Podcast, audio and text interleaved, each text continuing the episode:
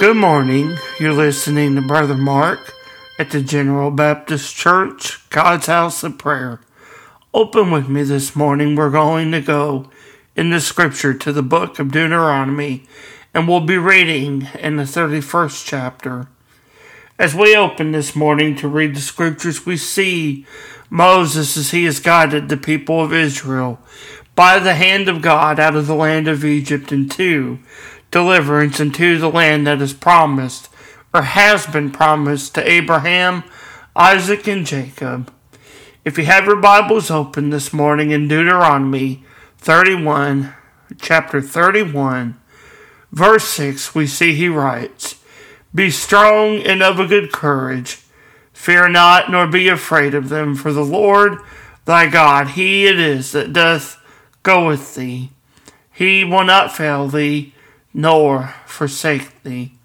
As we look at this scripture this morning, we see the narrative coming to a close, the narrative of Moses as he led the people out of Egypt and in the wilderness or through the wilderness toward Israel.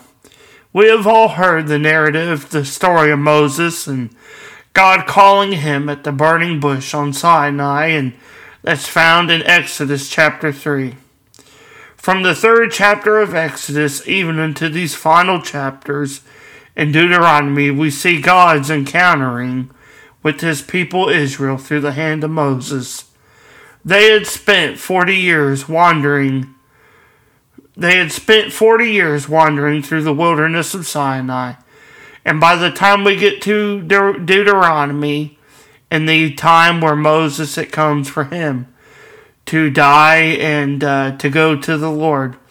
It is in Deuteronomy that we see the first generation has died off, and it is their children that enter into the promised land.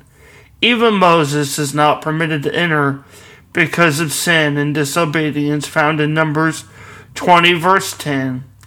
In Deuteronomy, we come to the end of Moses' life when he instructs the children of Israel that Joshua will lead them into the promised land, and telling them to be strong and courageous, for God will be with them.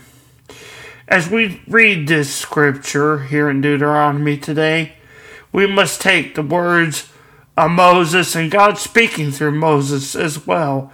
Take these words to heart, just as God was with him in Israel. He is with us today. He will never leave us or forsake us, as it says in Hebrews 13:5. I pray that this scripture encourages you and strengthens you in your coming day. Thank you for listening, and God bless.